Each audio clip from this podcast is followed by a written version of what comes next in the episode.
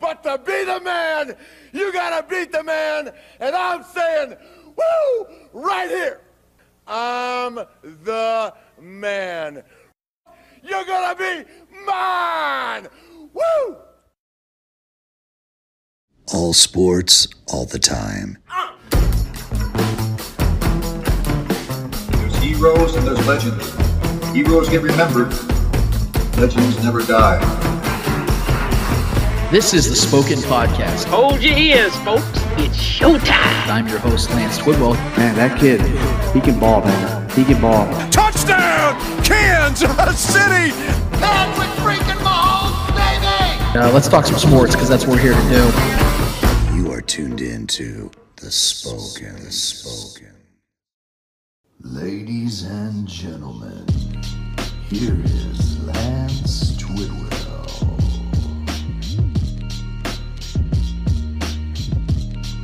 This is the Spoken Podcast. I am your host, Lance Twidwell, here inside the Spoken Studios for episode 59 with my guys, Trevor Twidwell What's good? and Eddie Ortiz.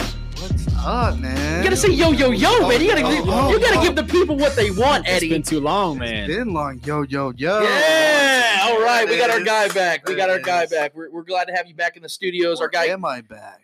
Oh, yes. He's a that's the- hologram. that's the question we have to ask because, according to my sources, Eddie's actually in his quarantine cabin right now. Is that correct, Gat? I, I think This that's the we got. We got Gat in the back doing our uh, this is factual. doing the real work. We're just sitting here, three dipshits, talking some sports, or at least trying, Trying. to. yes. As always, want to thank all of our listeners, uh, all the people that are watching on YouTube. We want to thank all of you guys, uh, whether you're on iHeartRadio, whether you're on Spotify, Apple uh, Podcast, wherever you guys are listening. Want to thank you for taking this time because we love this, and I hope that you guys love it back because that's what it's all about to have some fun and continue to talk sports, even though the sports world is on a complete emergency brake as it currently stands. Um, but let, let us begin because there's something that I had tweeted out a couple of weeks ago, or actually a little over a week ago, and it's something that I definitely believe, and I'm going to get right to it. Andy Reid is the best head coach in the NFL. That's right. You heard exactly what I just said. But in case you thought you heard something else, I'm going to say it again. Andy Reid is the best head coach in the NFL. Ric Flair famously coined the phrase to be the man, you got to beat the man. It's a saying that has not only lasted throughout the decades in wrestling, but has been something that people oftentimes use loosely in the entire world of sports. And that's because in most cases, it's the truth, but not in all. You see, us Chiefs fans will forever remember Andy Reid now as the head coach that led us to greatness, that took us to the promised land, that brought us the Lombardi trophy back to Kansas City for the first time in 50 years. But there was an Andy Reid before this, a Philadelphia Eagles Andy Reid. One that from the jump didn't waste any time succeeding, winning at least 11 games in five of his first six seasons as a head coach. Andy showed the NFL that he was a man worthy to take on the challenge of leading a bad luck riddled franchise that was in desperate need of saving. In 2004, Andy took the Eagles to their first Super Bowl appearance in nearly 25 years. Leading a team stacked with talent from top to bottom, the Eagles were built to win a championship. But the man of his time stood in the way of what Andy sought out to do and become, and that was Bill Belichick. I don't want to give you guys the details, and I don't think I need to give you guys the details of what took place in that matchup in that Super Bowl. But for those still in their teens and don't have internet access or NFL network access, Belichick and his team were victorious. And from then on, there's been little to no debate as to who the man was. Going on now with three more Super Bowl victories, appearing in six more in total, Bill Belichick was the man and no one could dethrone him. That was until I took it upon myself to question the consensus agreement, to rage against the machine, if you will. You see, Belichick has always been the GOAT to me until I decided to play along with the way people hold and held cheating over athletes. From Barry Bonds to Lance Armstrong to Tonya Harding, allegedly. Once the term cheater is placed upon an athlete, it's damn near impossible to have it removed. No matter what they do afterward, if fans decide to never move on, neither neither will the narrative. and it forever discredits their accomplishments in the eyes and minds of the consumer, fair or unfair, agree or disagree. That's just how it is. It should be no different for coaches. In fact, it should be even more critical for coaches. I don't know how, dis- how, how, despite the fact that Belichick and Brady, for that matter, have built a dynasty upon the backs of countless cheating scandals, yet still are praised and acclaimed as the quote unquote goats of what they do. Very few push back at the, no- the notion that there has ever been anyone that could and can coach like the hoodie. And again, I have been one that's been in line with this way of thinking and believing. But how much cheating is too much? When does it begin to count against him? How much do we know it helped or didn't help? Do we know the extents of said cheating and how long it's gone on? For far too many questions arise from the life and legacy of Coach Belichick for me to ignore it any longer. Meanwhile, Andy Reid has kept a steady ship and, unlike Belichick, has had real success and without before a superstar quarterback graced him and his team, and most importantly, has accomplished what he has without a single cheating scandal. Look, I wasn't one that felt that the Dodgers should have gotten the 2017 World Series championship from the Astros, even though I know the 2017 Astros absolutely cheated out the Dodgers of that said World Series championship. Because to me, what's done is done and it cannot be forgotten. But that doesn't mean that we place the likes of Belichick and the 2017 Astros on the same pedestal that they would have had had they never cheated. In fact, we shouldn't. Legacies must be tarnished and discredited once an unfair advantage factors in. And again, we may never know how much or how long unfair advantages benefited Belichick and the Patriots. What we do know is it did benefit them. And that to me forever discredits the greatness of a head coach. But back to Andy. During the era of Belichick and the cheating scandals, Andy did this, and Andy committed zero cheating scandals, a fuck ton of wins with mediocre quarterbacks managed to fleece the Cardinals with a trade that involved Kevin Colbin, Antonio Cromartie, and a second round pick. He managed to make Alex Smith look like a good quarterback. Got to an AFC championship with Bob Sutton as his defensive coordinator and Orlando Scandrick as an actual player on the field. And went to a Super Bowl without an all time great quarterback. Can't remember Belichick doing any of those things. I have been someone who has been insanely critical of Andy Reid in games decision makings and have still stand by every single time I do so. I mean, shit, you can go look at my Twitter account and find them. I haven't deleted any of them. But the results are there. And once he's finally had a great quarterback, the worst that Andy Reid has done is finish in an overtime loss in the AFC championship. And as the Bill Belichick Patriots dynasty ends, the Andy Reid Chiefs dynasty has begun. There's a certain rare purity when it comes to Andy Reid, his career, and how it's all played out. Yes, Belichick has had a sturdy advantage on Andy in the head to head record at 7 and 3.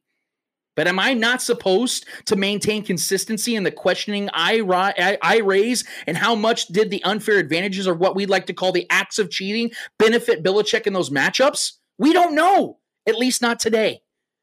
But what we do know is that Belichick benefited from them. Otherwise, there's no reason for the risk. I don't know how much longer Andy Reid has left in him as a head coach in the NFL. I don't know. And honestly, I don't care to guess. I don't even care to know. Because all I do know is I because all I need to know is that Andy Reid is the man. Andy Reid is untarnished. Andy Reid is the best head coach in the NFL. Andy Reid is ours.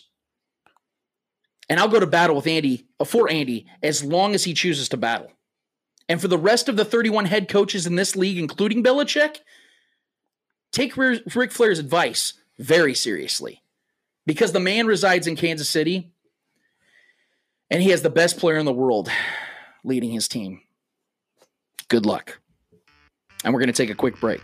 When we get back, we have our guy, Arrowhead Pride's defensive analyst, Craig Stout. going to be joining us on the line. So be prepared for that, guys. 'cause I'm telling you, this this dude knows his football. We'll get back to that after this.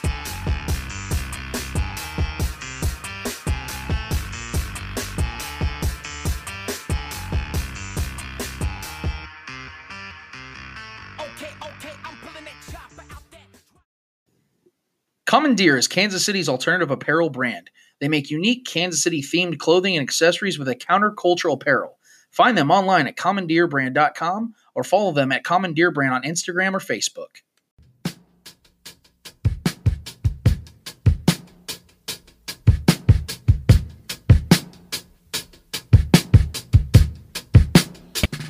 Back at it again on the Spoken Podcast for segment number two. I am your host, Lance Twidwell, here inside the Spoken Studios with my guys, Trevor Twidwell What's good? and Eddie Ortiz.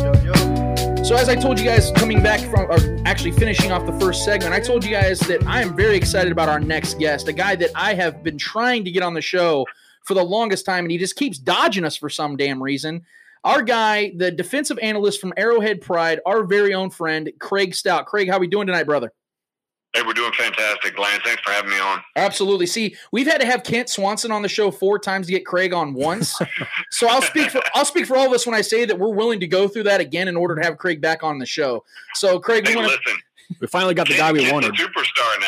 He's on TV. I Yeah. mean, he, he he's big time. You guys had to resort to me eh, because you couldn't get Kent. That's what this is. look, man. You don't you don't have to make the face appearances to be famous. So I for me that you're like the Led Zeppelin and and, and Kent's like the Kiss. Yeah, you he's, know part, I mean? he's part of the bald brethren, so it's all right. Yeah, he, he- he has to he has to do all the glitz and the glam, and I guarantee you Kent was wearing makeup on that that interview. So I, I can't I can't Oh, definitely, definitely. 100%. Powder that nose. Well, f- first and foremost, man, I, in all seriousness, Craig, I, I want to ask you how, how are you and the family holding up in this challenging time, man? And we, we're holding up. Um, I am lucky enough to still keep working my job from home, so I'm very fortunate in that regard. Wife and daughter are here. Everybody's staying healthy. Everybody's staying good on my end. I love hearing that, man. I'm very glad to hear that. So let's just get right into in, into the swing of things, man. Um, all off season long, I've been telling our listeners that I, I fully expected the Chiefs, and they they should be fully expecting the Chiefs to have more of a meat and potatoes type of off season, where you're not going to see a bunch of sexy acquisitions. You're not going to see the same type of aggressiveness from the Chiefs in free agency like you saw in 2019. And I think it's come that exact same way. I think we've seen that the Chiefs have just been retaining, and it's actually the best thing that we have seen. 20 of 22 players have now come back from the Super Bowl winning team. And honestly, I was expecting something close to that. But even with my expectations, Craig, I, I've noticed that the, the Chiefs are taking this offseason and how unique it's been with the with the virus going on they've taken this and they've ran with it and they basically just try to run it back like they've been saying like patrick mahomes has been saying on twitter.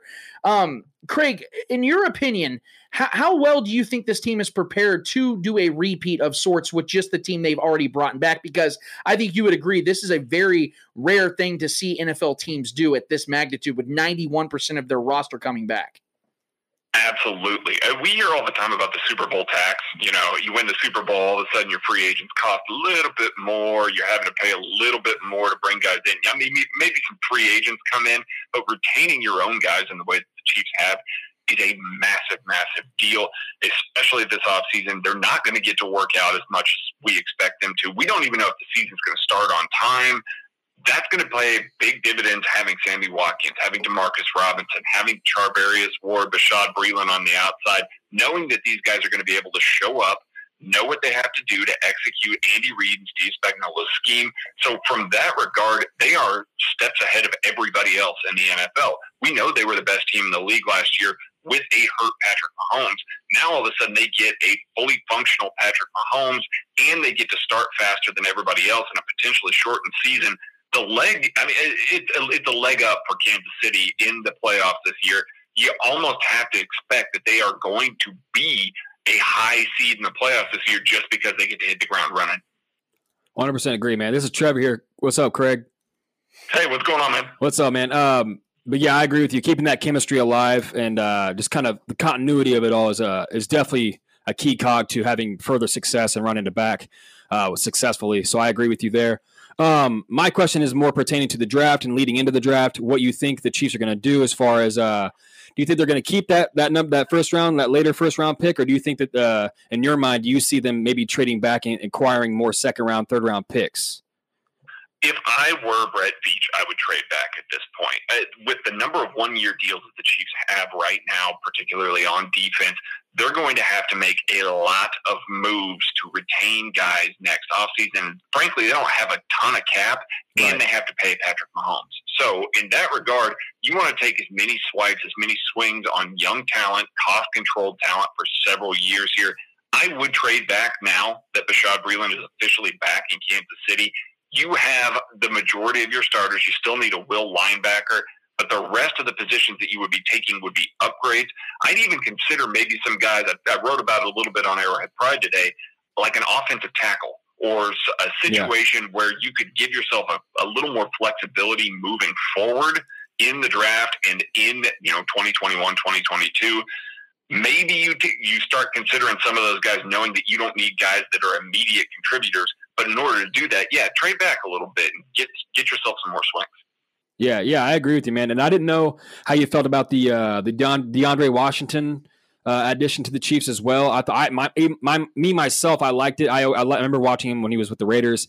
He's uh he's kind of a prototypical Andy Reid running back. He's good in the receiving game, and he's actually not too bad in the short uh, the short game either. He's he's a pretty solid shorter stat guy. Um, similar similar to Darwin Thompson type player, so I feel like he's prototypical to, to to Reid's offense. So I like the addition to him. I didn't know how you felt about the running back room. Do you see if, there, if a certain uh, running back talent falls in the draft to us? Do you th- you still see us possibly taking another running back there, or do you like the guys we have now? How do you feel about Darrel Williams if he's going to still be here? Regarding you know with his, with his injury recently and his surgery going well, I didn't know how you felt about the running back room. It's already a pretty crowded room as it is. I think DeAndre Washington has a chance to be the 1B back Right. next to Damien Williams. He needs to improve his pass protection, but his vision is already the best of the group. Right. I, I think he's a guy that can move with good lateral agility, has good vision, similar to like what they expected of Shady McCoy last year. Shady Mm. just couldn't take care of the ball and eventually, you know, obviously fell out of favor there.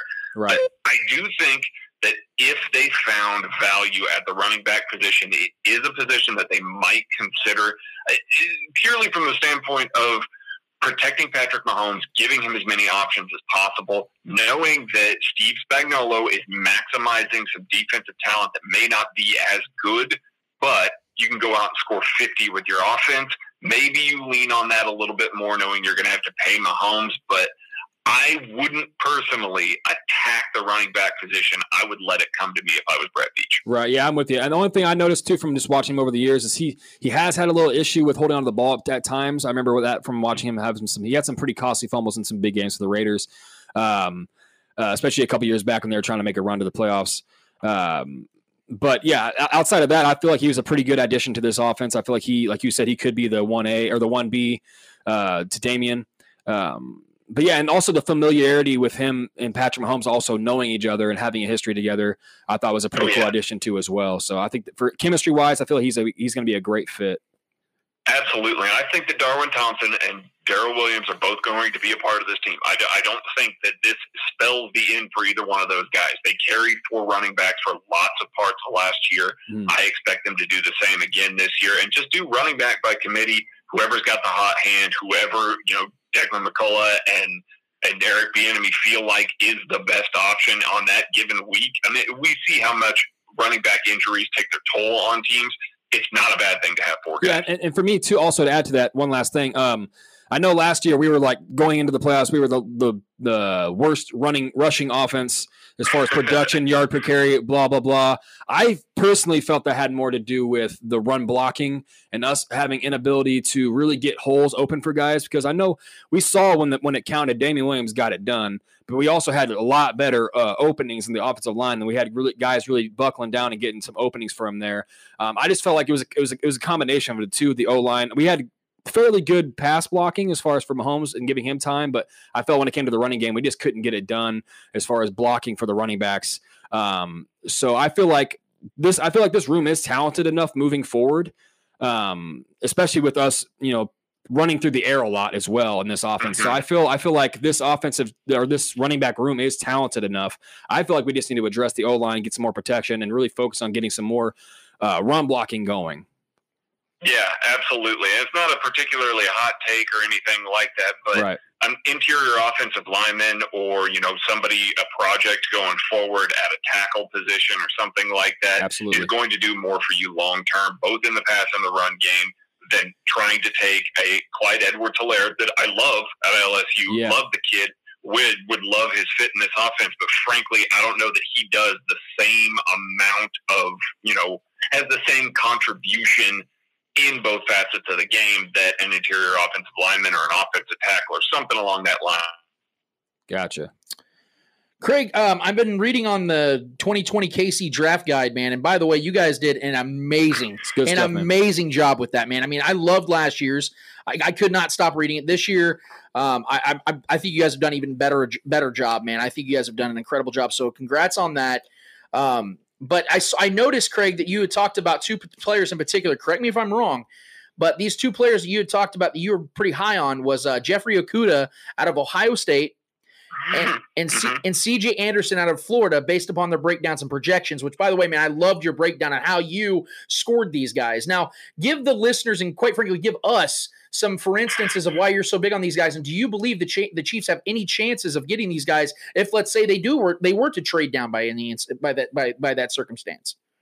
Uh, definitely not Okudah. I think Okudah's uh, cap is five in the draft. Like I think his pick number five is probably the latest he's going to go. He is a generational cornerback, and frankly, I would give up the entire Chiefs draft to go get him as a defensive analyst. I would just love to watch him play for my team.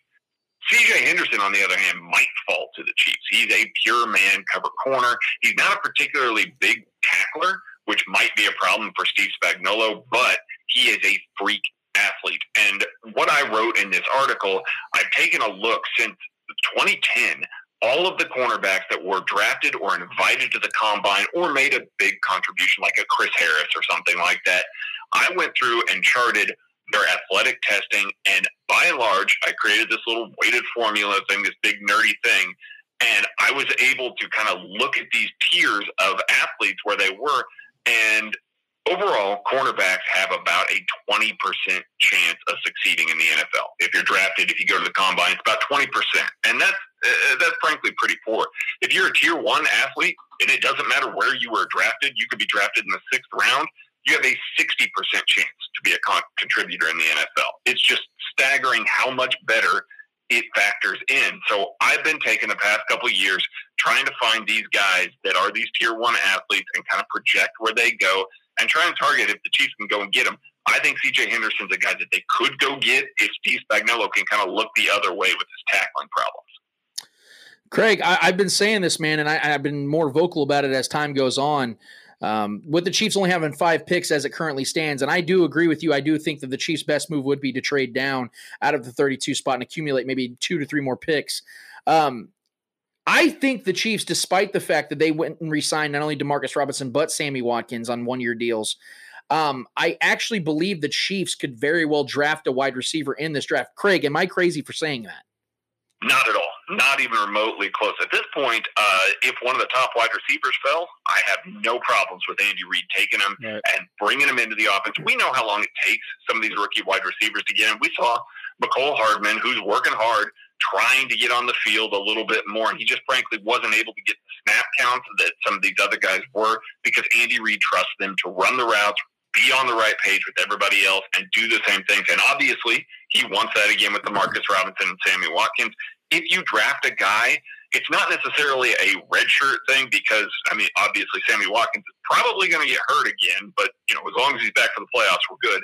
But if uh, if you have a rookie wide receiver that you're bringing along, that's a guy that you can get some more reps, integrate him in, and then move on from Sammy Watkins and Demarcus Robinson in 2021. All right, yeah, man, that's yeah, I I 100% agree with you there. Um, we can talk about you know the Chiefs trading back for more picks, but there's also another way the Chiefs can acquire picks, um, and that's you know obviously trading a, a big name player. And I can't let you I can't let you be in this segment and not get what you, not get your take on what you think is going to happen with Chris Jones. Yeah, we've already got Kent's take on this. So we want your Yeah. take on this, Craig. Is yeah, important. so I mean, I don't know what you think is going. to I know that it's been absolutely dead silent on this whole the whole field of this issue uh, as far as communication, you know, from both ends. Who knows what's really going on behind the scenes? How do you personally feel? What is your gut feeling on what the Chiefs? Do you think the Chiefs try to execute a trade, like you know, within hours of the draft, try to sneak one in, get more draft picks that way, or do you think that they are comfortable with writing it out with Chris Jones once again on the tag? I think at this point they are comfortable with writing out Chris Jones on the tag for 2020. Hmm. Now, that being said, if a team comes with a good enough offer in the next 13, 12 or 13 days, you know, with, before the draft here, they can make a move. I don't think this is going to be a Clowney situation where Right. the Chiefs are going to trade him in the offseason in July. I just don't see that at all. It doesn't match up with anything else that they've done so far this year in this offseason, the whole run it back thing. They are looking to retain as much of the guys as possible. Now, that being said, I maintained for a long time this offseason that Chris Jones was not going to play on the tag, nor should he play on the tag because it's not what his worth is, and he needs to have a long term contract. Right. With that said, with coronavirus and everything like that going on right now, I think it's just frankly hampered teams' ability to go and get medicals on guys, get guys in house to figure out their fit with the team. I think you saw a lot of teams that just backed away from a lot of guys. You're seeing it with Jadeveon Clowney, maybe a little bit with Chris Jones here. We're not sure there. But if his market isn't as strong, he could do a lot worse than showing back up in Kansas City, running it back again, being in the Super Bowl again, winning another ring, and then going and making his money next offseason. Well, then my question, and, following up with that, Craig, is in your opinion, what would be, um, in your eyes, an adequate trade uh, in return for a Chris Jones for the Chiefs? Like, what would make you happy to see in return? I I mean, it's hard. De- DeForest Buckner blew up this whole damn thing. I- he really Yeah. did. That trade annihilated everything. But uh, before that, I was kind of looking at maybe uh, the Miami pick, uh, 26. Uh, Looking at that a little bit as a good pick. Having two picks at the back of the round, you could combine those to jump up for a guy if you wanted, or you could take a good linebacker and a good cornerback in the first round and have building blocks for your defense going forward there. That being said, if DeForest Buckner's going for 13, now granted they had him for another year, and he was obviously a guy, obviously a guy that Chris Ballard loved.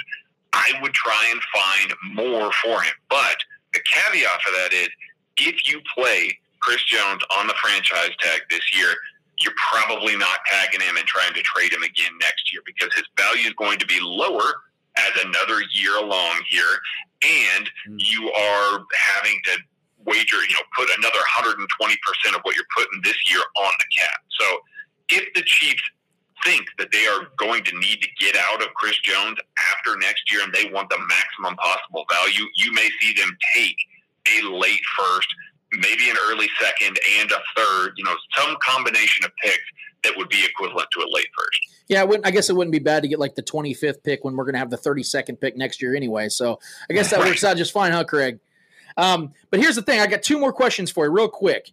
First one How much did you cry when the Chiefs won the Super Bowl? And two, and two, this is the more important question, if we're being honest here, Craig. What beer are you drinking tonight, my friend? Well, I, what beer I'm drinking right now is KC Beer Helles Lager. Good call. So Good call. KC Beer. Good call. yeah. Good call. And yeah, I, I, I wept like a baby for Andy Reid, and it was and me both, specifically for Andy Reid. It wasn't even for my fandom. Andy getting that thing Yes. what meant so much to me. You know, it, it, co- covering this team, and I use the word covering very lightly because I am a blogger, but uh, covering this team and following them as closely as I, you know, have had to for the next for the last several years, it just meant so much to see Andy finally get over the hump there. I'm going to be so proud of Mahomes when he gets, you know, next year's and the year after, and however many he rattles off here in his young career. But this one was more important to me than any of those are going to be, just because it was Andy's and Andy's Andy's Kansas City's now. Like Yeah. Philly doesn't get to claim him anymore. We won a Super Bowl here, so right. he's ours, and it just meant so much. Absolutely. Well, you know what, Craig? I know you're. I know you're going to be the modest one with all this, but I'm going to go ahead and brag for you. I've known you for many years. I've known you since I think 2013, and you've always been, you've always been consistent. You've always been great with your approach. You've always been gracious with the fans, and man, you write well. You do incredible work, and I think that this fan base and the and the team, quite frankly, appreciates what you do. I know I do. I know we do, and we honestly appreciate your time uh, tonight to to spend with us, even though we were a little delayed. Like I told you, man, we really do appreciate you taking the time and doing what you do for Arrowhead Pride. And uh, if you could be so kind to let the people know where they can find you on Twitter and all social media forms. Uh, that would be at Barley Hop on Twitter. Follow me there. Uh, I do all my film stuff there. You see clips, gifs, stuff like that as the draft goes along here. Uh, we're going to have plenty of takes. You know, we, we released this KC Draft Guide, uh, gum.co slash KC Draft Guide 2020. If you go there and you buy it, it's got 225 player profiles. We wrote how they how every single player in this thing fits with the Chiefs. So as the Chiefs draft guys, as you see guys coming off the board, you can kind of keep track of where that guy fit, if he would have fit in Kansas City, or if it was a good thing that he left. Basically, if you want the draft, if you want to follow it at all, go get that. Follow me on Twitter. You'll be able to keep up with the draft as it goes along. You're the best, Craig. I really do appreciate the time, man. We look forward to having you back on the show soon. Hey, appreciate you having me on, man. You have a great night, brother. You too. So that was our guy Craig Stout from Arrowhead Pride. We again thank that guy so much. Him and Kent when they take the time to be on shows like on our show, quite frankly, it definitely means a lot for us because those guys are constantly busy. I'm telling you guys from firsthand experience, that draft guide is unbelievably great. It's detailed. To, I mean, if you're a person that likes detail and you're a person that likes the Chiefs, we're talking two for two here. So definitely go and get that, guys. It is well worth it. It is inexpensive. I'm telling you, you're going to love it. And it is definitely in a, in a time like this, Yeah, we have time? very little to do and very little to watch. You've probably watched everything on Netflix already. Some For toilet, the love of God, you need to, material yeah, for you don't need to watch Tiger King all over again. Get the KC Draft Guide, guys, from Arrowhead, our guys at Arrowhead Pride. You will not regret that. So we're going to take a quick break.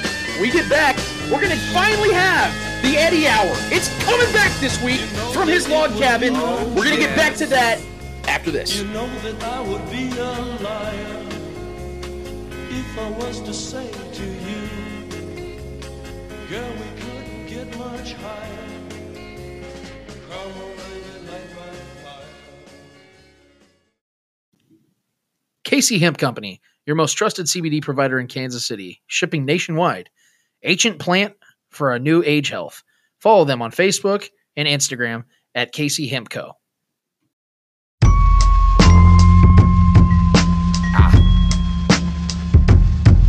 Hey yo,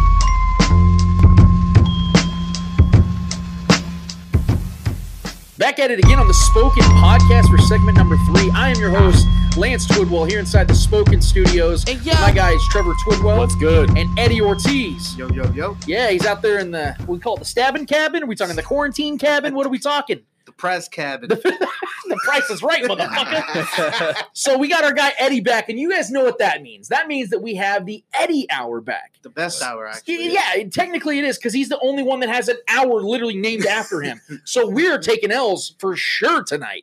But It's not gonna- really an hour, but it's yeah, it's just it's a figure of speech. So with nothing with nothing else left, left to be said, I'm gonna hand it right over to our guy Eddie. Eddie, take it away. What do we got All right. tonight, man? All right, man. It's been it's been a while. I, I'm you know trying It's to get been the, a while. trying to get the vibe back. So I got three questions for you guys. So my first one is, we we've seen Lamar Jackson win MVP last season. It came out of nowhere. Nobody was expecting it. It, it was just a shock for everybody.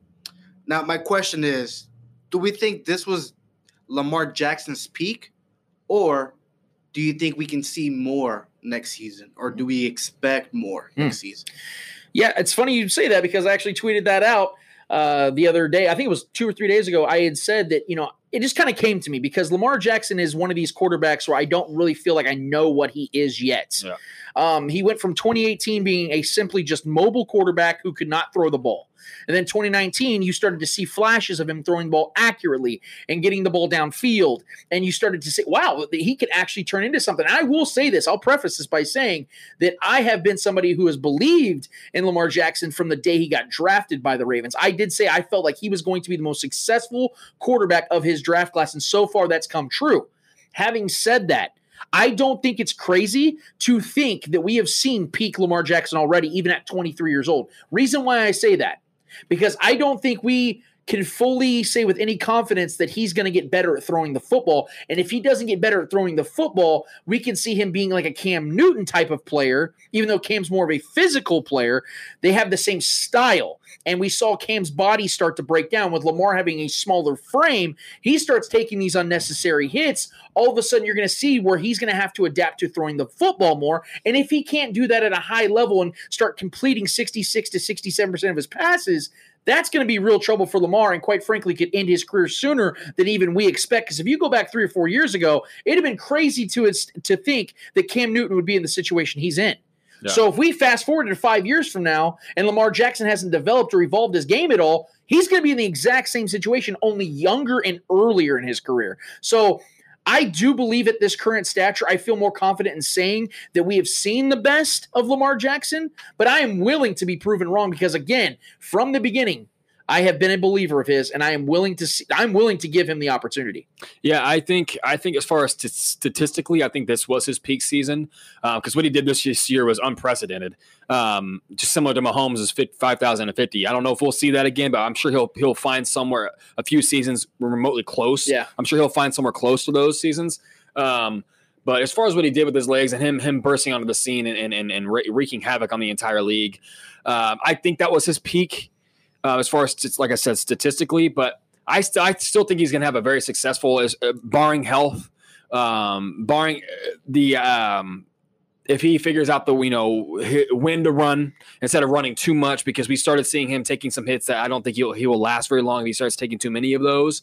Um, because regardless of as, as elusive as he thinks he is someone's going to catch him. Someone's going to catch him in his blind side hit him low and then someone hits him high. We see it it happens every single time no matter how mobile you think you are he's by far outside of Michael Vick. Him and Michael Vick are right there, the, the most mobile quarterbacks we've ever seen.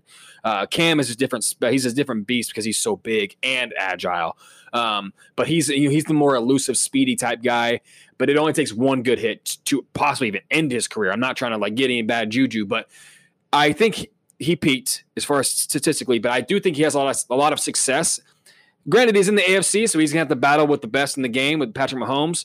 Um, but I do think there's gonna be some battles. I think he needs to he needs to fix up his uh, his preparation and his actual execution in, in high pressure games because we haven't seen him perform well in any high pressure game yet so far in his career. So that right there is all- all that matters. Um, he can have all the good regular seasons all he wants, um, but as far as peak goes, I got to see his peak in the postseason because we haven't seen it yet. And I bet on him last year and he failed me.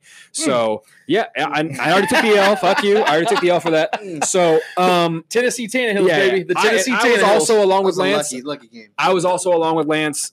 Him coming out of college, I believed in him as a project, uh, more than just a project. I believe that he could he could develop a better arm because we already knew who he was as an athlete in general. Um, but I don't know, man. I I wasn't too impressed with this. I know he threw a lot of touchdowns this past season, but a lot of them were like wide open, broken plays because of shit teams. because too. yeah, again, yeah, he threw like five, six touchdowns in a couple games against the Browns, and you know just some bad teams. Right, Dolphins, right, right. So he yeah. took advantage of a, a, a, a fairly easy schedule.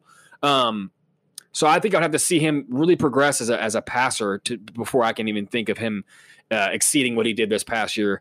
Uh, so me personally, if I had to choose right now, do I think he could ex- succeed that or exceed that and be better moving forward as a passer? I'm going to say no because I have to see it first. I, I mean, I can't. I'm putting my money on no because I don't like his mechanics right now as a thrower. Um, I know I know he made some some decent throws, but like I said, a lot of those were broken plays, and uh, I'm just not a fan of his throwing mechanics right now. Uh, great athlete, I think he, he he can have success just with his legs alone, though. But yeah, moving forward, I'm putting my money on no uh, as far as him um, peaking, oh, out peaking what he already peaked this past season. big trust. Man, interesting, interesting. But I'm gonna have to go with uh, Trevor Spencer. I, I agree with Trevor 100. I love the kid though. All right, so my next question for, for you guys is uh, I want to hit I want to hear about your updated theories on Cam Newton and Jameis Winston. Like what's going on with that? Yeah, I, I- you know, honestly, I think it's We touched on a little bit a couple weeks ago. Yeah, I- well, just last week Just we last talked week, about yeah. this, and, and the update for me is um, I was very confident going into last week's episode uh, about Cam Newton getting a starting job. And I still am confident of this because of the fact of how talented he is and how the NFL doesn't have enough great quarterbacks and the fact that he's better than still half the league out there. He's going to find a starting job, in my opinion, still. But with the delay and with things that are going on the way that they are, I almost feel like Cam is going to have to bank on a quarterback getting hurt in training camp if they have training camp or in a preseason game if they have preseason. There's going to be a lot of factors they're going to have to play in for Cam Newton to get that opportunity. But knowing the NFL and knowing how this league works, that is probably going to happen. It's more likely it's going to happen than not. And it's going to give a team an excuse because deep down, I think a lot of these teams do want Cam Newton. I think that you, you're not going to pass up on a talent like him, even at 31 years old with injuries like him, because, like I said last week, He's a proven MVP. e- yes, even with his injuries and him being in his 30s now, Yeah. he's still better than Tyrod Taylor. He's still better than what Joe Flacco has been over the last five years. He's still better than a lot of other guys have gotten starting gigs over these last 10 seasons that we knew weren't were no longer good. Cam Newton, when healthy, or even over the last couple of seasons, when healthy, has been an MVP candidate style player. He's still got football left in him. I just think the opportunity's got to present itself, and when it does, and it will, we're going to see Cam Newton starting football very early and often as far as Jameis Winston is concerned. I do believe, and I still stick with this, I think that Jameis Winston is going to be a backup quarterback for at least another season, for one for one season. And I do believe if I was a betting man, if I was somebody who was picking for said teams, I think the Steelers need to go after Jameis Winston full fledged for a myriad of reasons. One, you don't know what you're getting back from Ben Roethlisberger. The only thing you do know you're getting from Ben Roethlisberger is he's 38 years old and he's got a wicked ass beard. Outside of that, you don't know what you're getting from Ben Roethlisberger.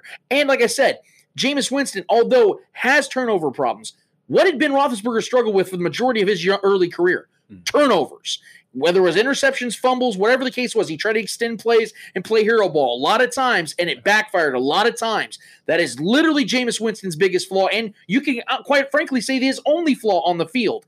I do believe Jameis Winston is going to have a job. He's going to be backing up somewhere, whether it's LA with the Rams or with the Pittsburgh Steelers. He's going to get an opportunity. He's too far talented to not get a job in this league. Uh, and like we talked on last year or last last year, last episode, me and you talked about this topic slightly. Um, and I said that I didn't think Cam Newton heading into the season was going to have a starting job. I think he was going to have to find uh, somewhere to prove it. Uh, I do think as the season progresses, he will have a starting job because let's just be honest with each other here. Cam Newton is just good for football. He's good for ratings. He's fun to watch. Last year, you know, he fizzled out early because he he just was he was not healthy whatsoever. He was out there trying to do it for the love of the game, and this was not pretty. Um, so, I, I and we've seen it numerous times. uh, You know, new scenery is good for a lot of players. Um, it, really comes down to, in my person, uh, my personal opinion, that Cam Newton, we all know, is a strong personality. He has he's he's very outspoken about how he feels. He's not shy from uh, from adversity or from controversy. He will talk. You know, he will take your you know he'll he'll tell GM straight to their face, you know how he feels about things, or franchises period, front office is how he feels, um, and I respect that. Um, I'd rather him be that way than saying things behind the back or some you know he does have his cryptic tweets here and there, but I love Cam Newton as a player. He's fun. He's good for the league. So I do believe the league is going to you know push for him to get a job or at least get a starting job somewhere. He- there's no reason he shouldn't beat out somebody somewhere. I don't care what it is. I even like I even hinted at Jacksonville. I know that's not the best spot for him. The defense is dwindling and they're kind of rebuilding right now. But if he wants to start somewhere, I think that's somewhere where he can go start over Gardner Minshew, who I don't think it should be trouble for him to beat out with once he's healthy. This quarantine or this this this COVID nineteen situation has definitely hurt him because he's not able, able to go out there and showcase his abilities right now and show how healthy he is. Um, but I do believe at some point Cam Newton will be a starter for some team. Hell, it could be a playoff team. You know, say like like you talked about the Bills. If Josh Allen goes down, Cam Newton is a perfect guy to go in there and fill that spot. Perfect for that offense. Perfect the way they run that offense. Um, he's the better Josh Allen, for being real. So- Absolutely. So, I mean, uh, and he's a proven winner.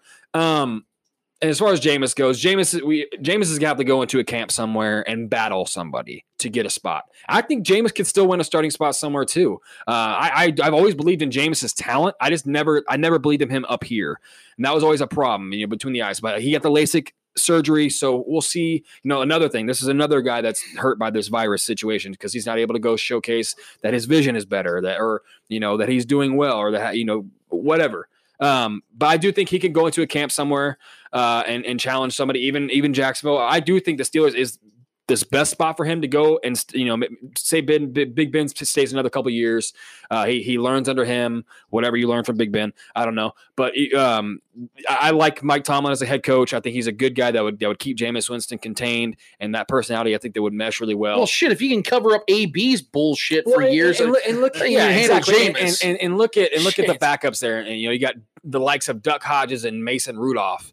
You know, if he can't beat out those guys, you don't belong in this league, bro. Uh, if you can't beat Duck, you must get fucked.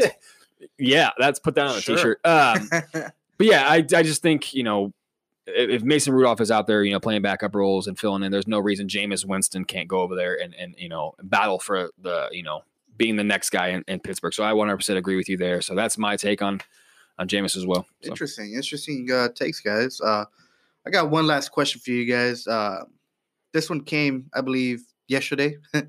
it's it's kind of like a just just want to get your thoughts, want to get your you know blood flowing. Uh, so David Carr went to Twitter and uh, posted a video of James uh, of a Jameis Winston uh, workout. And the tweet he says, and I quote, "Stop paying your friends to train you. Get some help. I've been in a lot of collapsing pockets, and never once did I did I have defense just flying at my head." Mhm. What do you guys think about that? Uh, it, it, it doesn't change for me. Dave, David and Derek Carr are two of the biggest dipshits in the world of sports. It's funny about them is that they want the smoke until they actually get it. I guarantee you, if David Carr got Jameis Winston in a room, he wouldn't say shit to him like that. I, Hell. I, I I'd put I'd put my next three paychecks on it. And, and besides the fact that Jameis would eat him like a Da- W. David Carr has a full time job of being wrong on the NFL Network, and then he spends the rest of his day blocking people on Twitter who just simply want to challenge his intellect. I got no time for the Carr brothers. I think they're, like I said, I think they're two of the biggest dipshits we have, and it's amazing that they manage because a lot of people look at Jameis Winston as a dipshit, right? They managed to make him in a conversation the the the more mature person. Yeah. How often can we say that? How many people can pull that off to where they make Jameis Winston look like the adult in the room? It's a it's an achievement. It's an achievement what David Carr was able to do. So my God, man, I you know that you want to talk? Yeah, you're right. You got my blood boiling on that one because I can there when I hear the names David and Derek Carr, my skin crawls. I want to go hide somewhere. I want to scream into a pillow. These guys drive me crazy. I guess you could say they trigger me because there's just something about those guys I just cannot. There's a phoniness. If you saw Hard Knocks, what was it in 2018? Was that 2018 or 2019 for the Raiders? 20, that was last year. Last year, yeah. And you saw how cheesy Derek Carr was with his teammates. No wonder the Raiders are looking for an excuse Take to get him the fuck out of Oakland or now Las Vegas. I mean, that's why they go and sign guys like Marcus Mariota. That's why David Carr couldn't last in this league. There look, man, you want to talk shit on Jameis Winston, a guy who, although has his issues, has been one of the more productive quarterbacks in the NFL since he got drafted. I, I don't know how you can even put yourself in this. These guys, the only thing that needs to be coming out of their mouth is the the boot that, that was already in there, so they can put the new one in. Mm. Because these guys are absolute fools, absolute clowns. Especially David, who's the oldest brother. I'm the oldest brother of my family, and I'm embarrassed for him as the oldest of of my brothers because I could not imagine leading my brothers down a path like David Carr has. Yeah, oh, but anyway, yeah. Let, go ahead, Trevor. What, no, no, they're, they're like the they're like the, the opposite of what the Manning brothers are. The Manning brothers, everyone wants Peyton Manning to stay. You know, everyone wants Peyton Manning to, to call games, and that no one you know wanted them to retire. They love their you know e- e- whatever you think about Eli Manning, he was fun to watch because obviously he was entertaining on the sidelines with the faces he would make, and everyone loved the Manning brothers, regardless of what you thought of them personally or as players, whatever. They were just good for the sport. The the Carr brothers are like the complete opposite of that. For some reason, someone's paying David Carr to talk sports or football from the NFL. I, don't understand how this guy is still paid to do his job. I, I, I they're running short on bodies over there. I don't know. Um, but yeah, for him to critique Jameis Winston, and it's just it, it's it's slow. The the sports the sports scene is slow right now, and I get it. Um, but this is this obviously is no shock to any of us who's kept track of the the bullshit. Him and the even the brother doesn't even play football is on there, you know, responding and defending on Twitter. You know, uh, his brothers. It's just embarrassing. All they do is block you if if you try to respond. It's it's petty, man. And uh, yeah, I, I don't have much to say about this other than just please just shut up and talk about something that's actually worth our while. Yeah, that's it.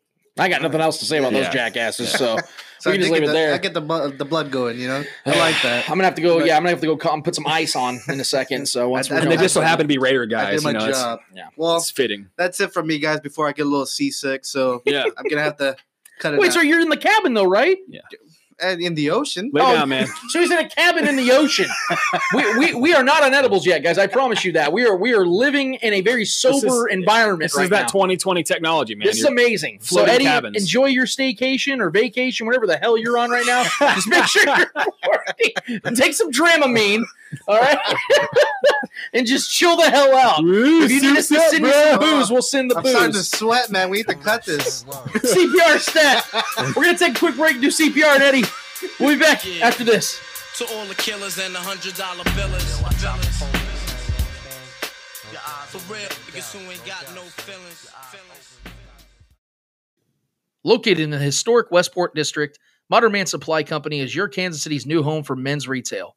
From apparel to pomade and home goods to beard care, they offer a wide range of men's products from independent companies from around the world. Follow them at Modern Man Supply Company on Facebook, Instagram, and Twitter.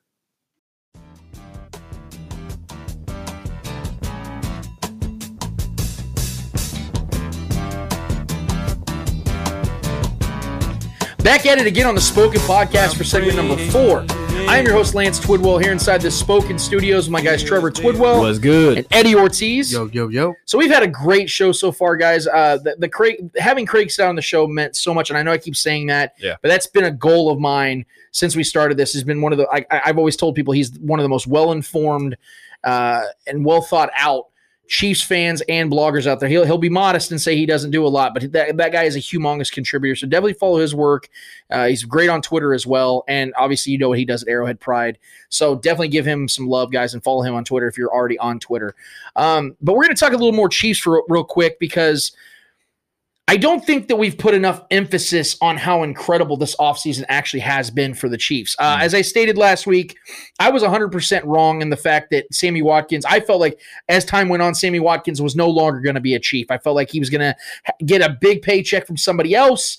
And, you know, it's just business. That's just how it goes sometimes. Completely wrong on that.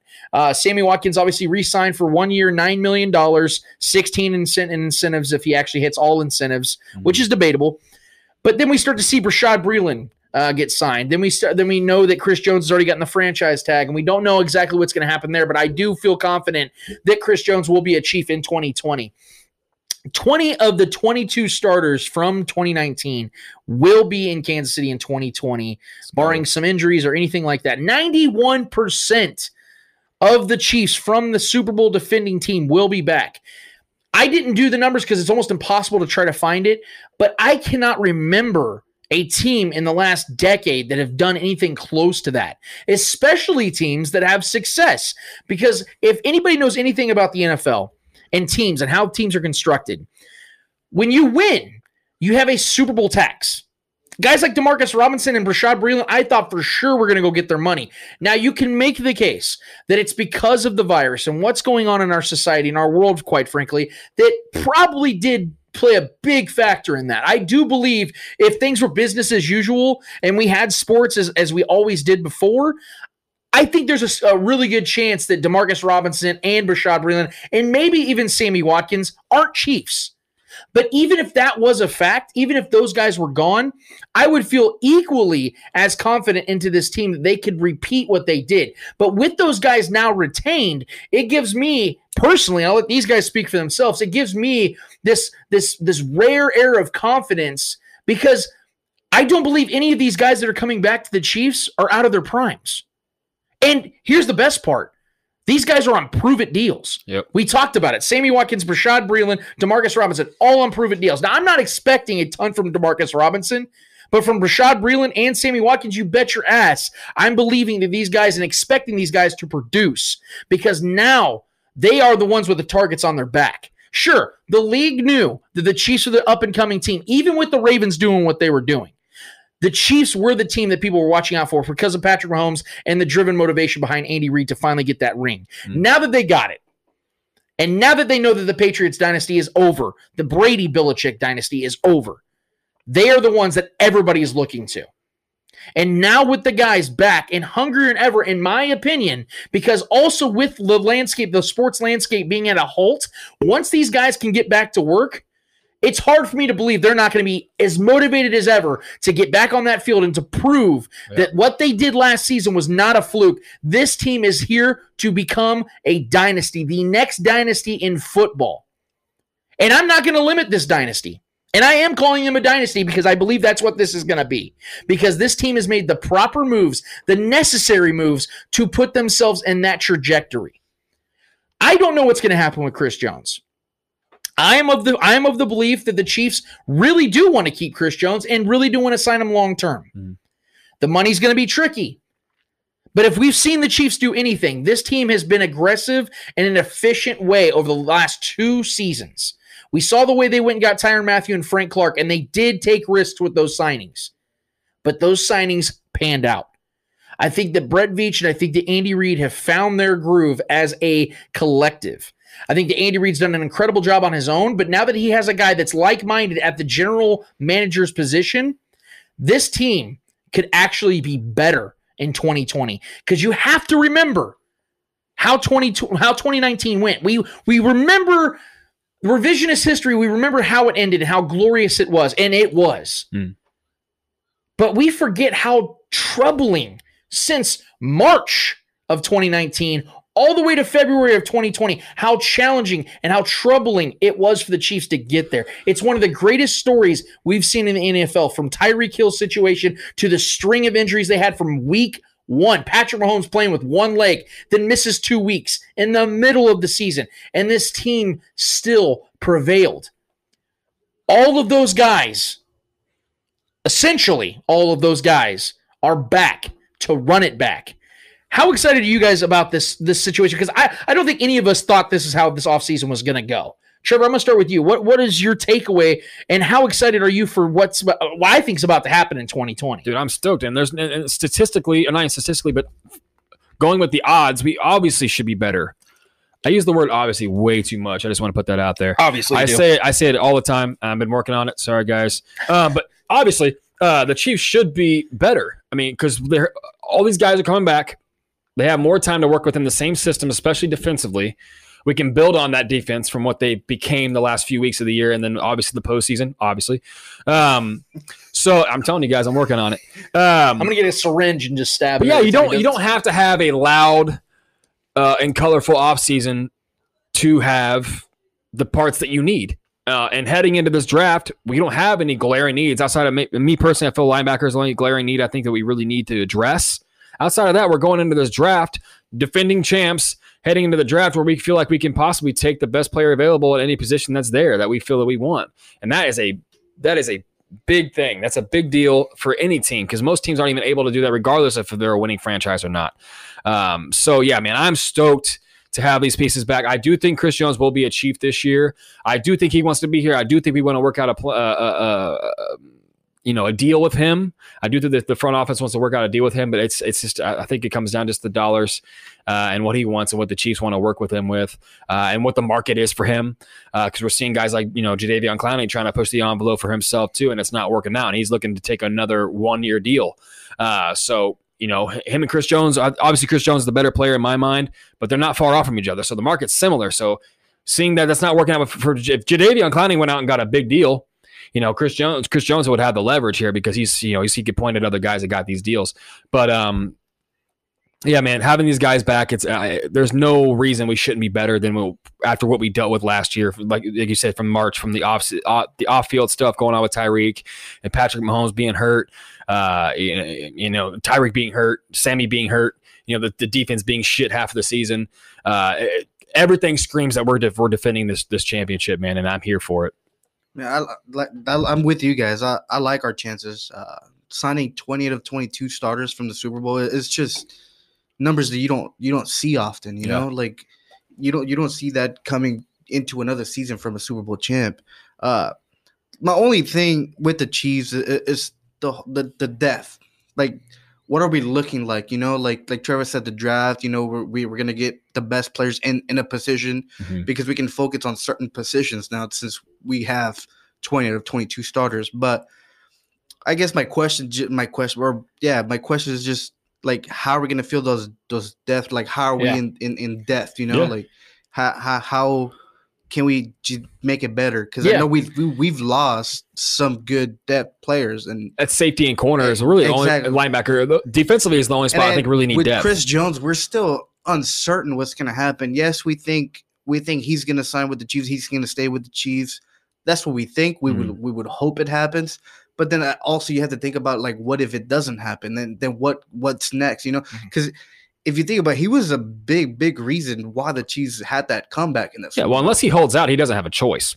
He's on the tag. So no, I, mean, I, I, get it, but yeah. but I'm saying it, it- it's it's kind of like like what ha- like what what's gonna happen, you know? Like it- it's still uncertain for me, like if we're gonna go back to back because I don't know what the whole team's gonna look like yet.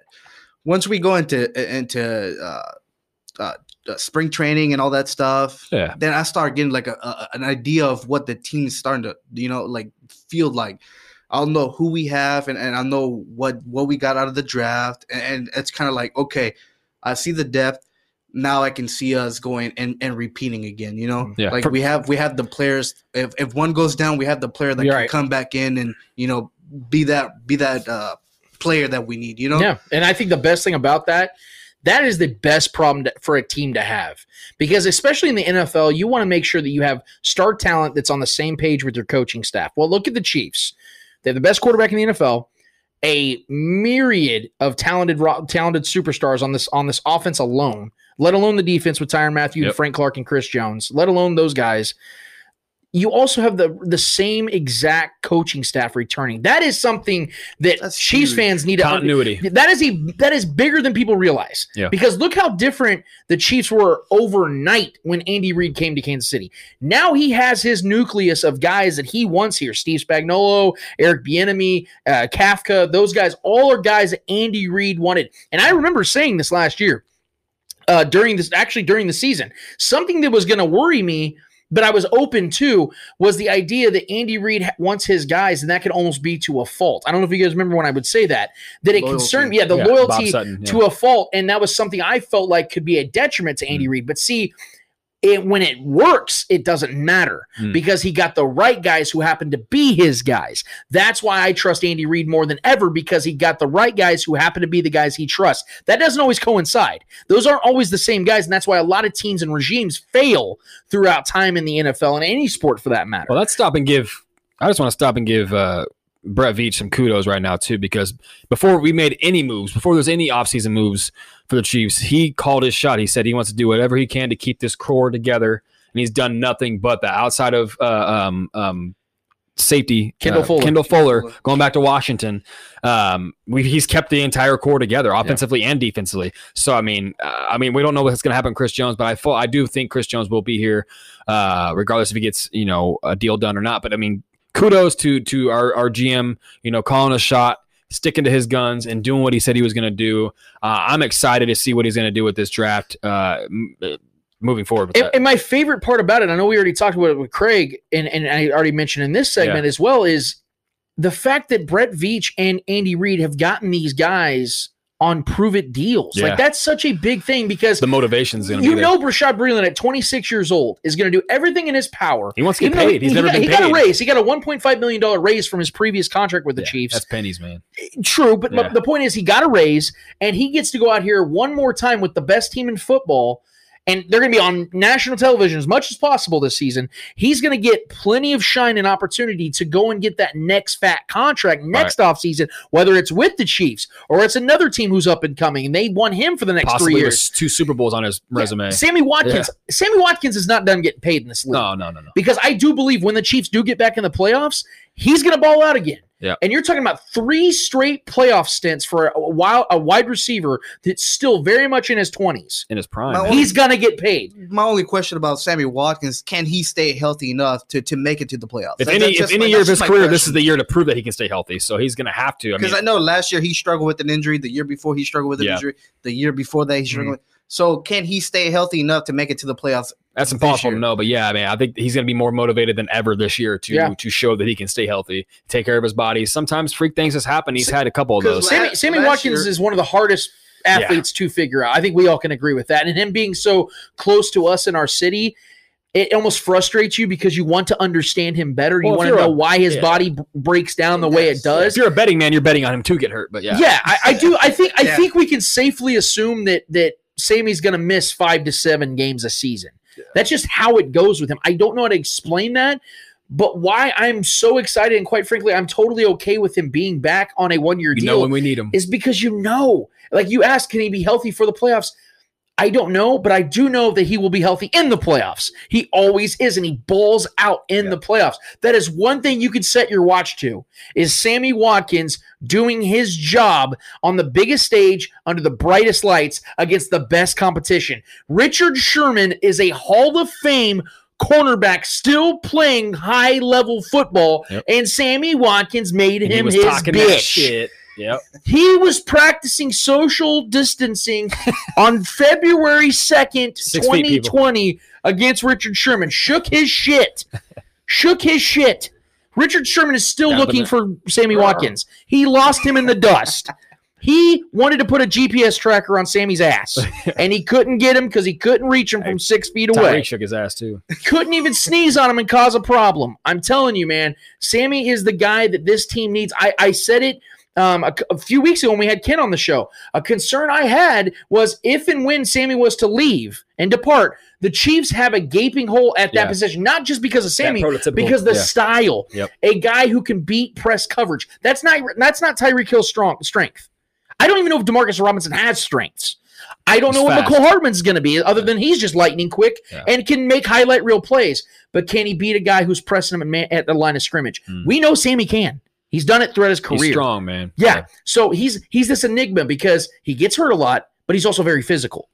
You know what I mean? He's, So he's a really good player when he's healthy. Like there's no debating that. You know, like you can say he's if he when healthy, he can potentially be a top ten wide receiver. Yeah. absolutely, he's No got doubt. top ten talent. Yes. he's absolutely got top ten talent. It's just like injuries, uh, injury after That's injury. really it's just, it. It's Yeah. just hurting his career, but he's a top tier wide receiver. We He's can't just elite talent. forget about He's got that. elite you know? talent. Yeah.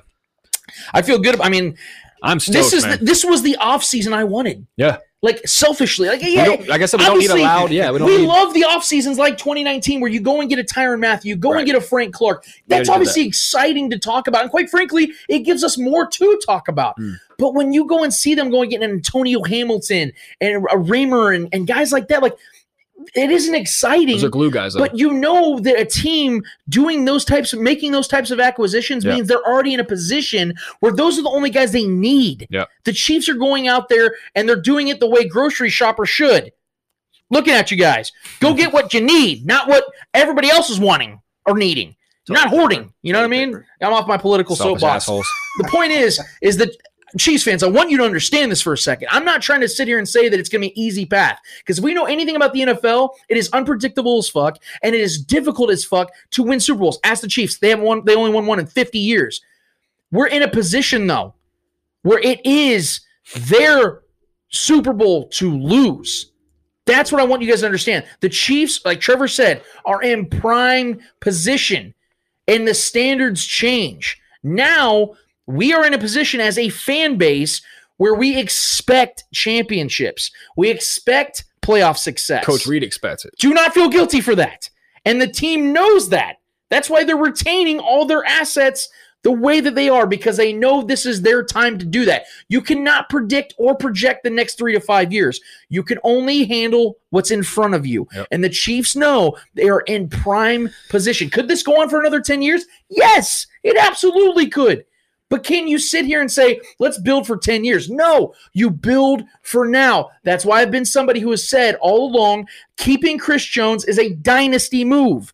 You get him on a three to five year deal, you're building a team that is better equipped and better prepared to win now. Yes, you can go and get draft picks for him, and they could pan out. But that is a risk I'm not willing to take as a fan with the mentality that it should be shared with the team. And I do believe is shared with the team of winning right now. Patrick Mahomes is not even 25 years old, but they are in a win now mode. The Chiefs are in one of the most unique situations we have ever seen in sports, where you have the best player and the best coach in their leagues together. It doesn't happen very often. Let's enjoy the shit out of this, man. I know it's crazy right now. The world's going nuts and things are wild, but man, we got some shit to look forward to. I hope you guys don't think 2019 was just this one off thing, man. We are just fucking getting started. Be excited, guys. We're going to take a quick break. Actually, we're getting right to the Monday mailbag.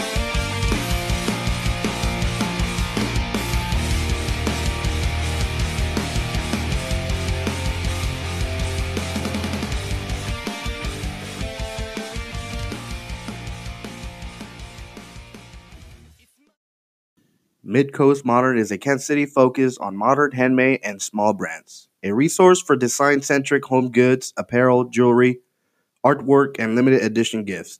We support makers, artists from the Mid Coast, and bring in goods from makers, artists around the U.S. to offer a unique selection. Mail time. Mail time. Mail time. The mail's here.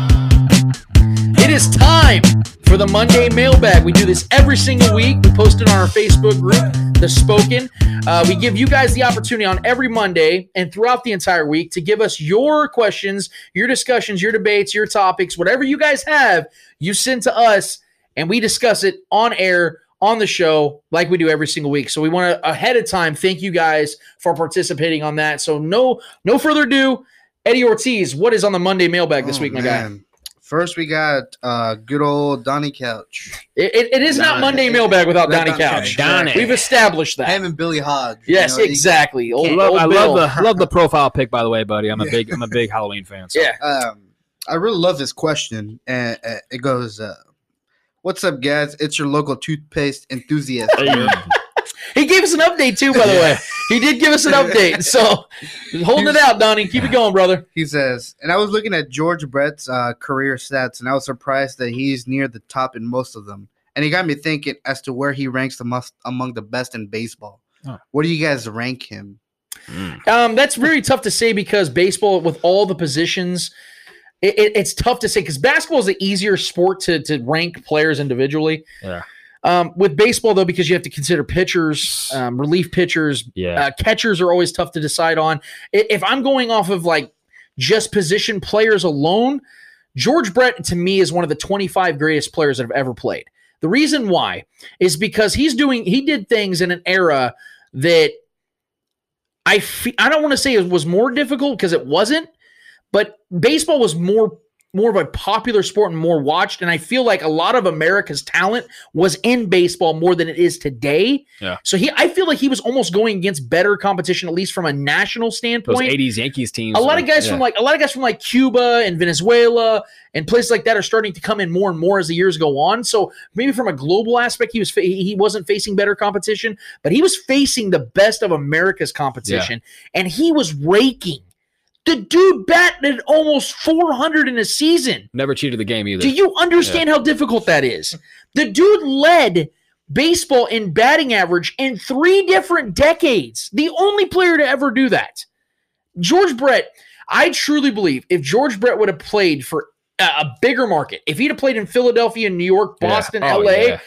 He would be revered with all the greats. He'd be up there with Cal Ripken Jr., who ironically played on the East Coast. He'd be up there with Derek The Jeter. publicity East alone, Coast. yeah. He would, he'd be up there with the Mike Trouts. I know Mike Trout's probably a better overall player, Yes. but from recognition standpoints, he would have been up there with those guys. And it, it it it shows you how great he was because we're still talking about him. The dude hasn't played in 30 years.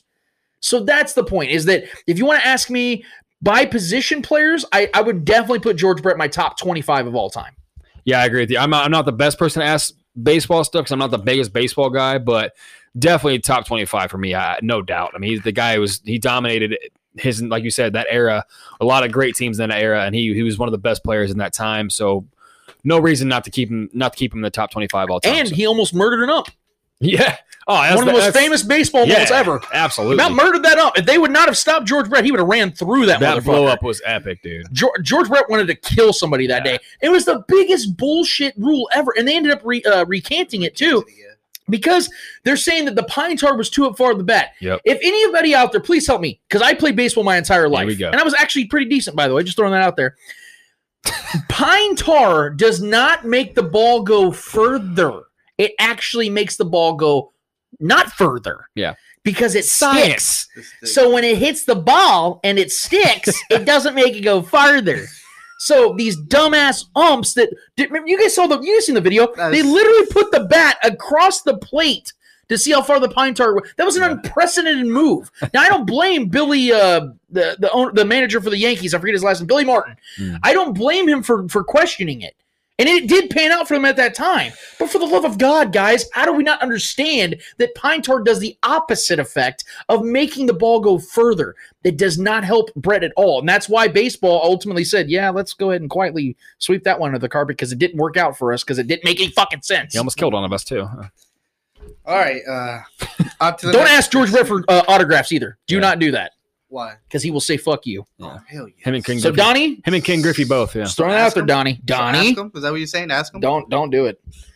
I'm serious. You can ask any of your lawnmower guys or any of your dudes he's at a Quick dick? Trip that are over the age of 50.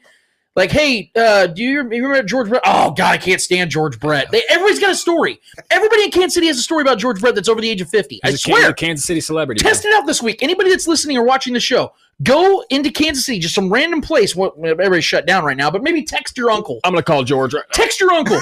Text your uncle in Kansas City. Yeah, call George real quick. Hey Jorge, what's good? We're on a first name basis Oh, and it's Spanish. First name, yeah. No, call call your uncle or call your dad or somebody that's in their late 40s or 50s and ask them their experience with George Brett. I guarantee they have a story. I got five on it. I guarantee I'll give you five bucks if they don't have a story. I won't give you five bucks, but Next question. Trevor will give you five bucks. No. All right. So thi- No. this question is a little outdated, but I'm still gonna read it anyways. Hmm. Uh, this question is from Lance Tim. I don't And- like your name. It's weak. It's a weak This name. question is obviously Chris Jones talk is hot. I think we're better trading him, and chances brilliant brilliant comes back. Hmm. Haven't heard anything, but I'm not on Twitter. And brilliant speaks. Can he produce? Well, we already know that Breeland is coming back. Uh, to answer the question, the last question about Breeland, I do believe Breeland can produce because he was by far the best corner on You this said team. Breeland speaks. Brilliant speaks. Oh, Breeland speaks. I said Yeah, your favorite Breeland. I'm player. sorry. Your favorite player.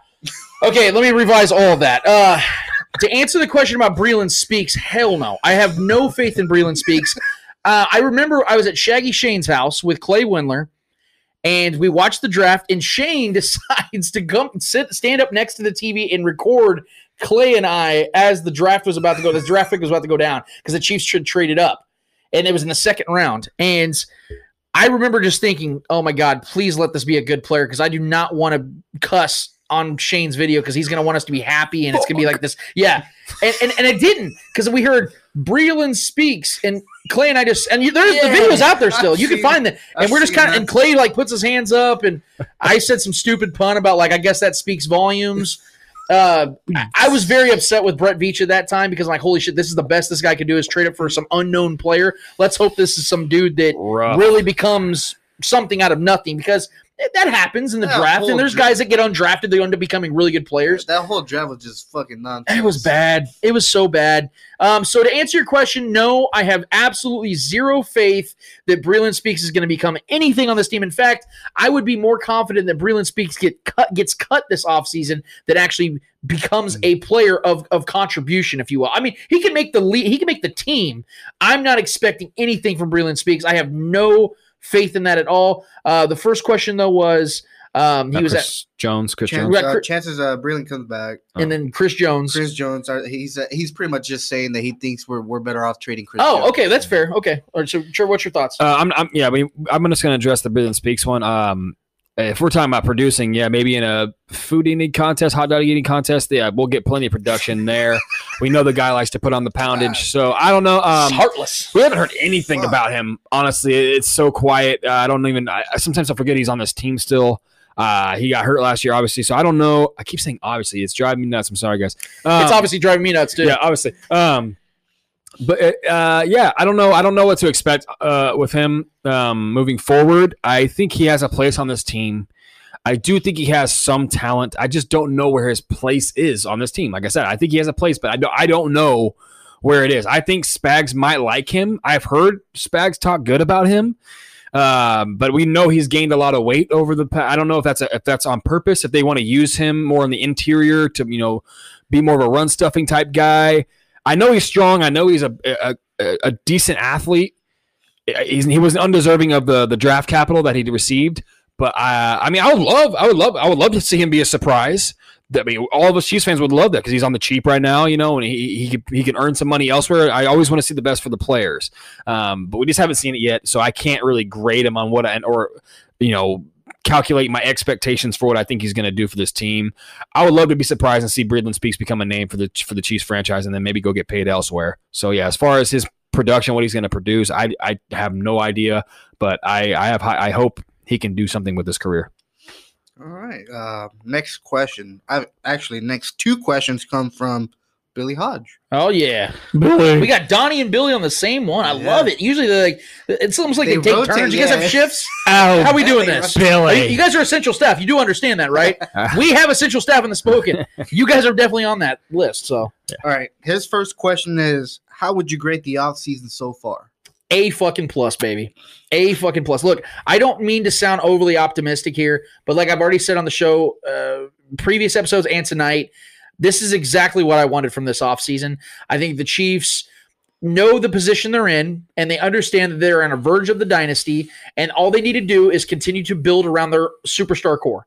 They know that. I think personally, Patrick Mahomes is not going to get his extension this offseason Yeah. with everything that's going on, the craziness that's happening with the Chiefs salary cap structure, with the fact that they have to try to figure out a way to to either move Chris Jones or sign Chris Jones. I think there's just too much going on for Patrick Mahomes to feel comfortable in himself, and quite frankly, the next CBA that's the CBA that's going to be in motion. He's going to make even more money, especially if they get to another Super Bowl or at least an AFC Championship.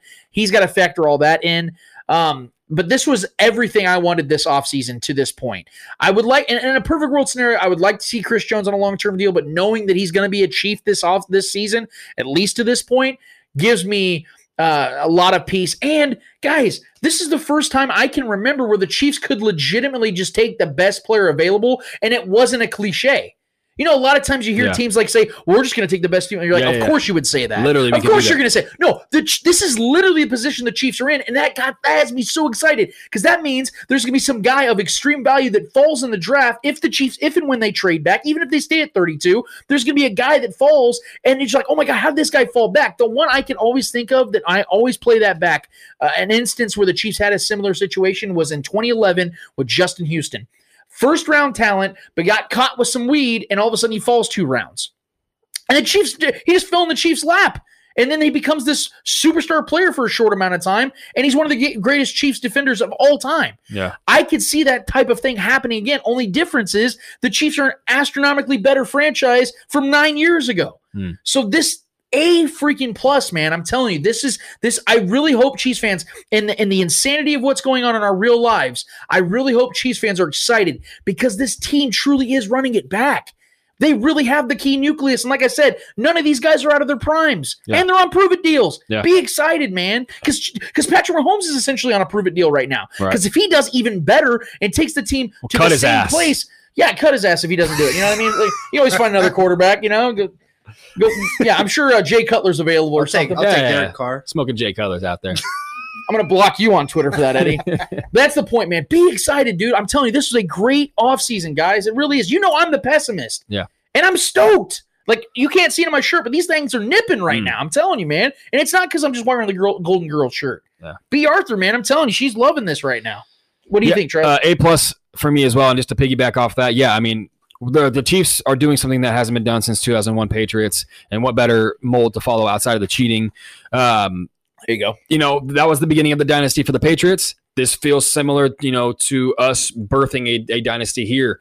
Um, you know, bringing back the 20 of the 22 starters of the Super Bowl, um, defending champs, uh, bringing back the core and the nucleus of the guys that got it done for us.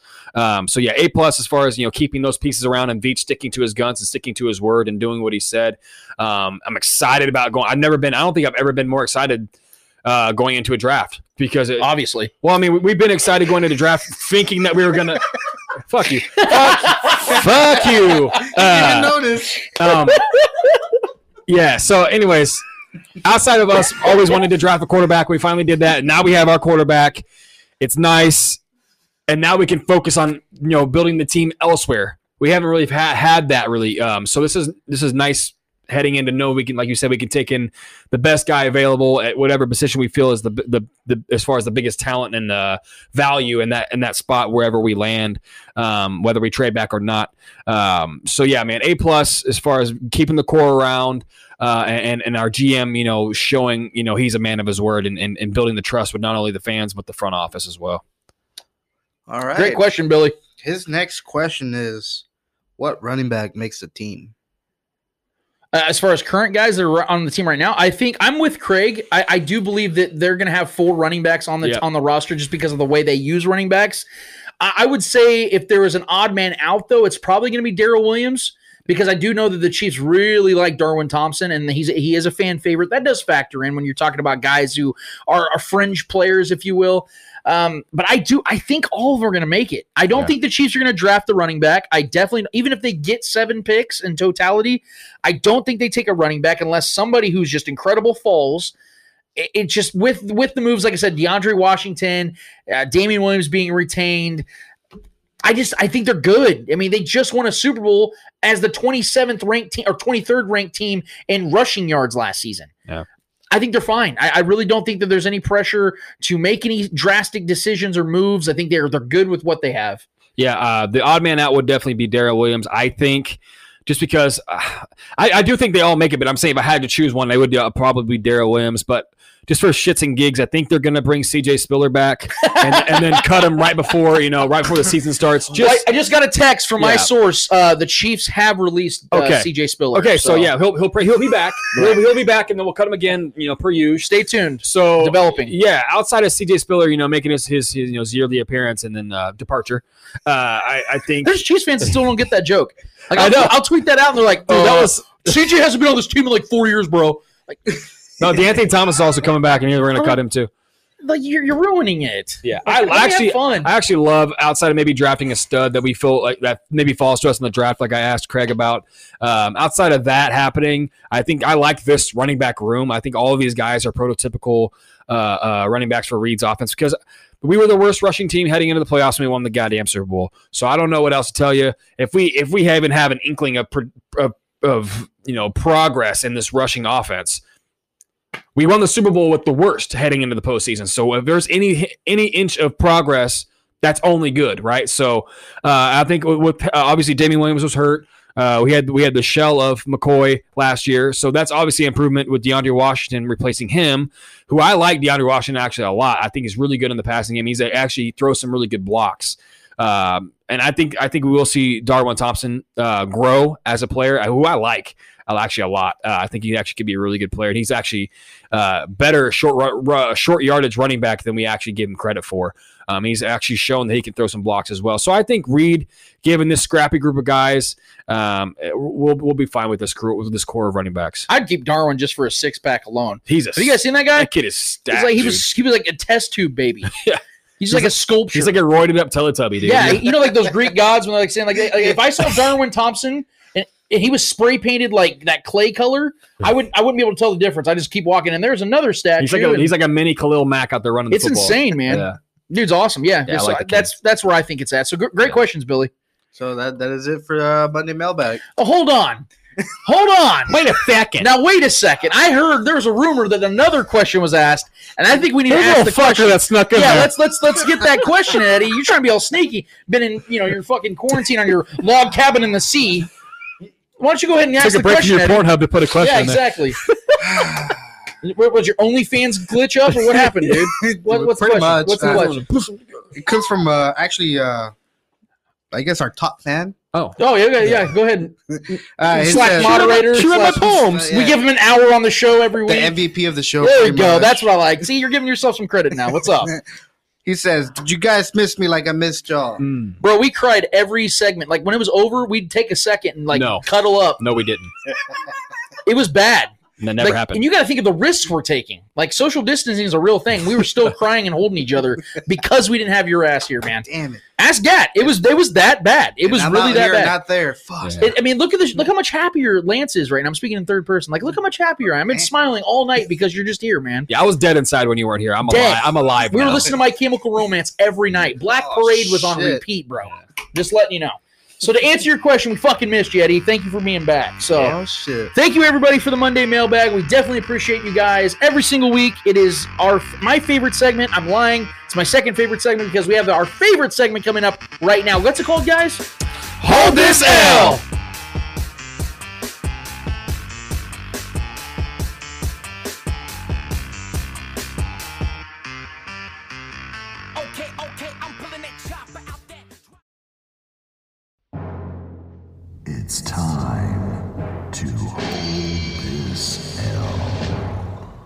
I want you to do me a favor and hold this L. Somebody's got to hold that L. The who? The her.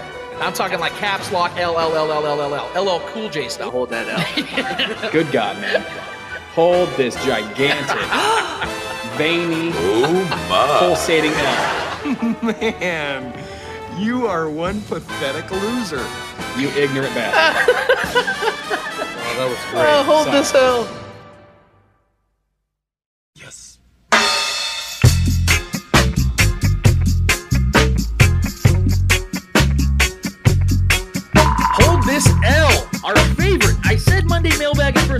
first. I kind of lied to you guys. It's actually Hold This L. That's our favorite segment that we do every single week because I feel like there are some much deserved and obvious um, L's that we need to hand out every single week. And this week was actually, despite the fact that, that sports have been on a complete dead stop, there were some L's to be handed out this week, some juicy ones. So let's go ahead and start with our guy, Mr. Yo Yo Yo himself, Eddie Ortiz. Well, who's holding the L this week, Eddie?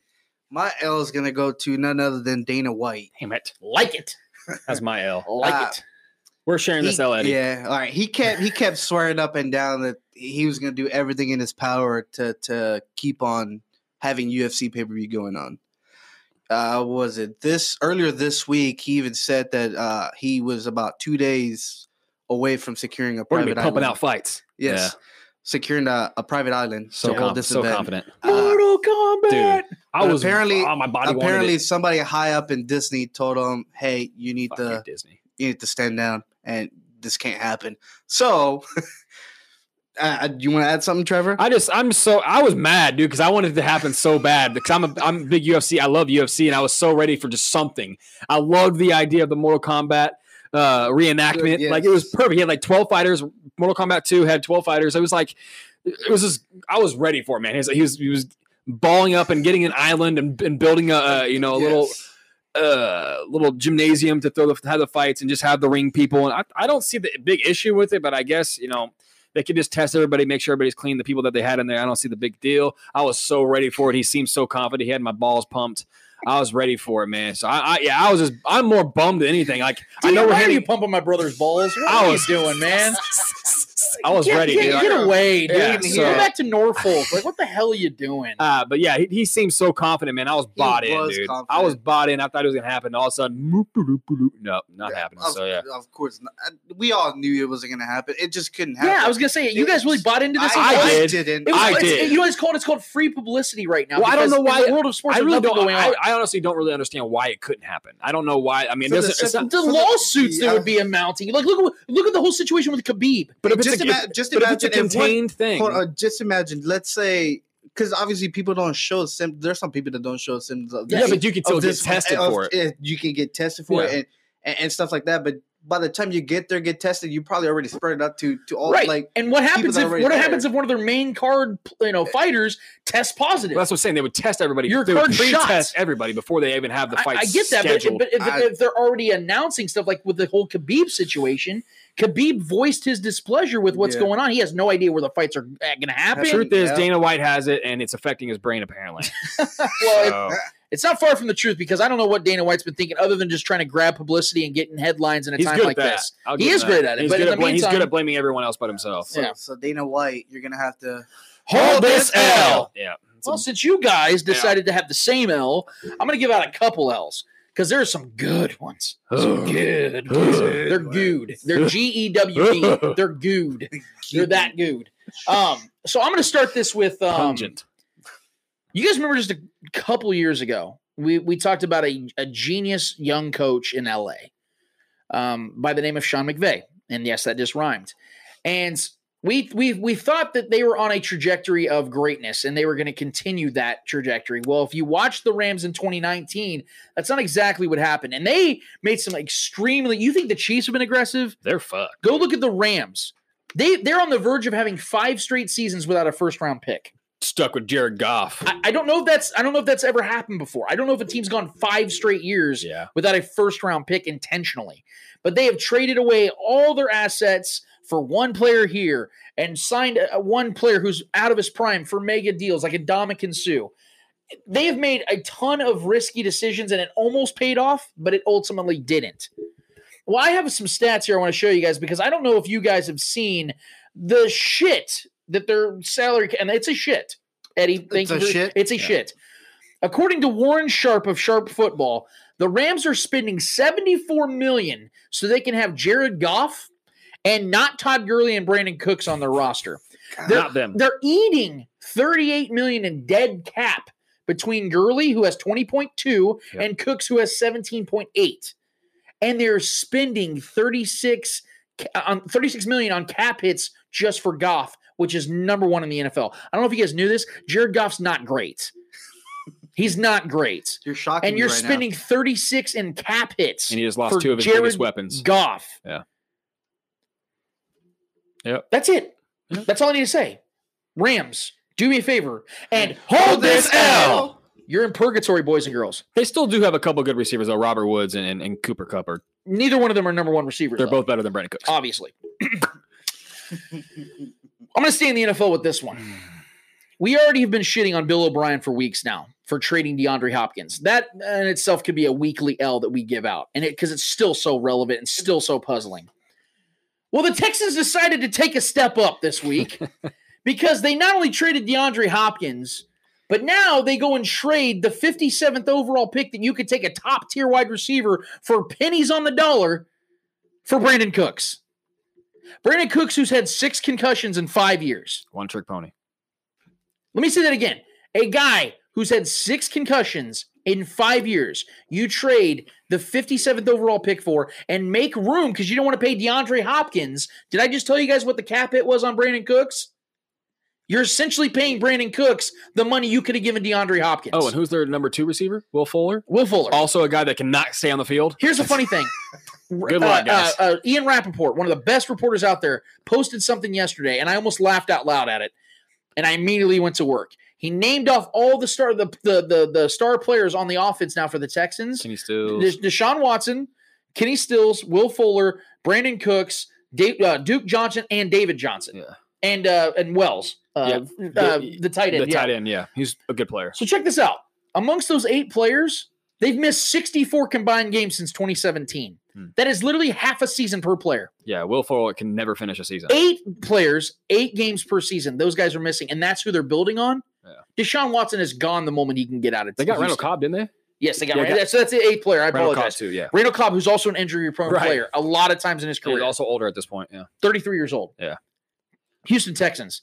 Do me a motherfucking favor and hold this L. Yeah, I can't wait to I can't wait for that match. Third and final L. This is the best one. I love, and I love, I love a lot of things and a lot of people on this planet. I love. I don't know if I love anything more on social media than when Barry decides to get his y'all know in. Y'all know Barry on Twitter. If you're if you're on Twitter, you know Barry, and if you don't, you know him now because my guy Barry duped the entire world yesterday. I was on Facebook probably around 11, 12 o'clock, and I started seeing people posting, constantly sharing. Every, you know, once that one thing starts to go out there, everybody's sharing it, right? I saw this report, and I knew it was horseshit from the beginning. That Colin Kaepernick had agreed with a de- agreed with the Jets for a one year, nine million dollar deal. It's real. There was no way in hell it was real because I was listening to Colin Cowherd's show simultaneously. That would have led the show with as dire need as they have for news right now, especially Colin Kaeper- Kaepernick. That would have destroyed every other storyline out there. Coronavirus would have taken a backseat to that for at least a couple days. I guarantee you. And so I started doing some digging, and the first account I looked at was Barry's. It's like at super tough scene or something like that, or the support the troops or something. Trolley of He has like five different accounts right now. And what do you know? He changed his profile picture as a re- I think he I think he made it as Ian Rapoport or whoever it was or Bleacher Report, and he got so many verified accounts. I uh, I recommend you guys go look this up. He has so many verified accounts that quote tweeted this and like this is great news or this is bad news. And he duped news stations, like I said, reporters, people who just didn't want to take the time to see who it was who was reporting it. He's doing the Lord's work. I think he even I think he even pretended to be Sports Center for a minute. Yeah. And had radio stations talking about it and shit afterward. He had the world duped. My guy Barry, congratulations. And I'm gonna give an L to every one of you that fell for that shit. So for everybody that fell for Barry's tactics, do me a favor and hold this L. Wait, It uh, was so great. It was reported today. This is this is real. That actually, uh, Colin Kaepernick reached out to the Jets. I'm sure that invigorated him. He's like, Yeah. hey, know, that's not a bad It was idea. like because Colin Kaepernick asked him, and he was like, "No, the Jets have never reached out to me." Right. But and so TMZ reported that. I saw so that. now- now Since there's fake news It's- out it there, sounds- yeah, it sounds like TMZ was capitalizing Yeah. on the opportunity. maybe.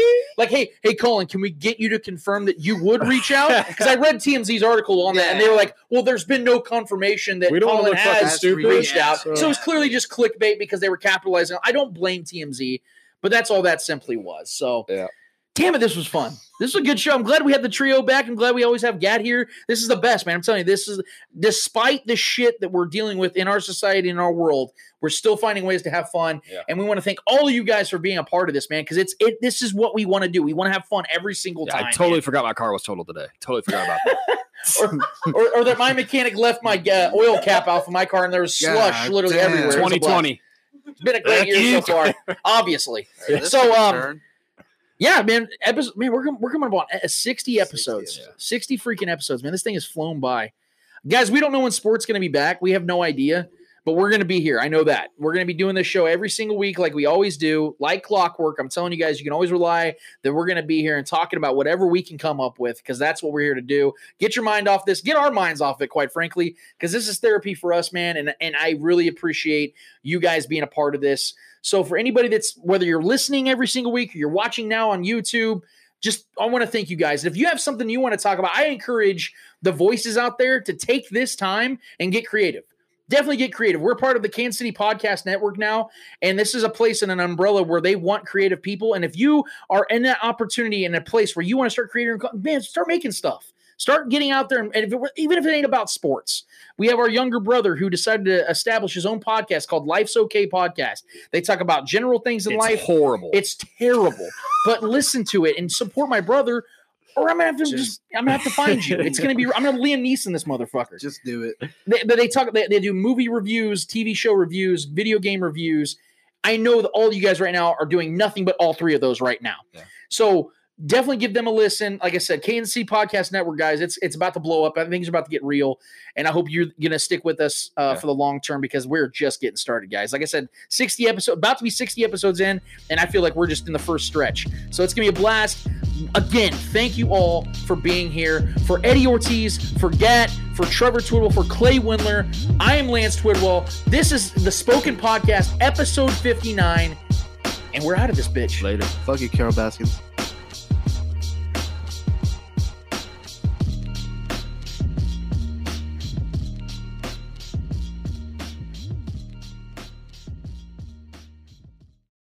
We're gonna get out of this bitch. Thank you so much for listening, guys. See ya.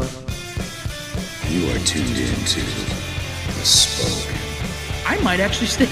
I might actually stick around for a little bit.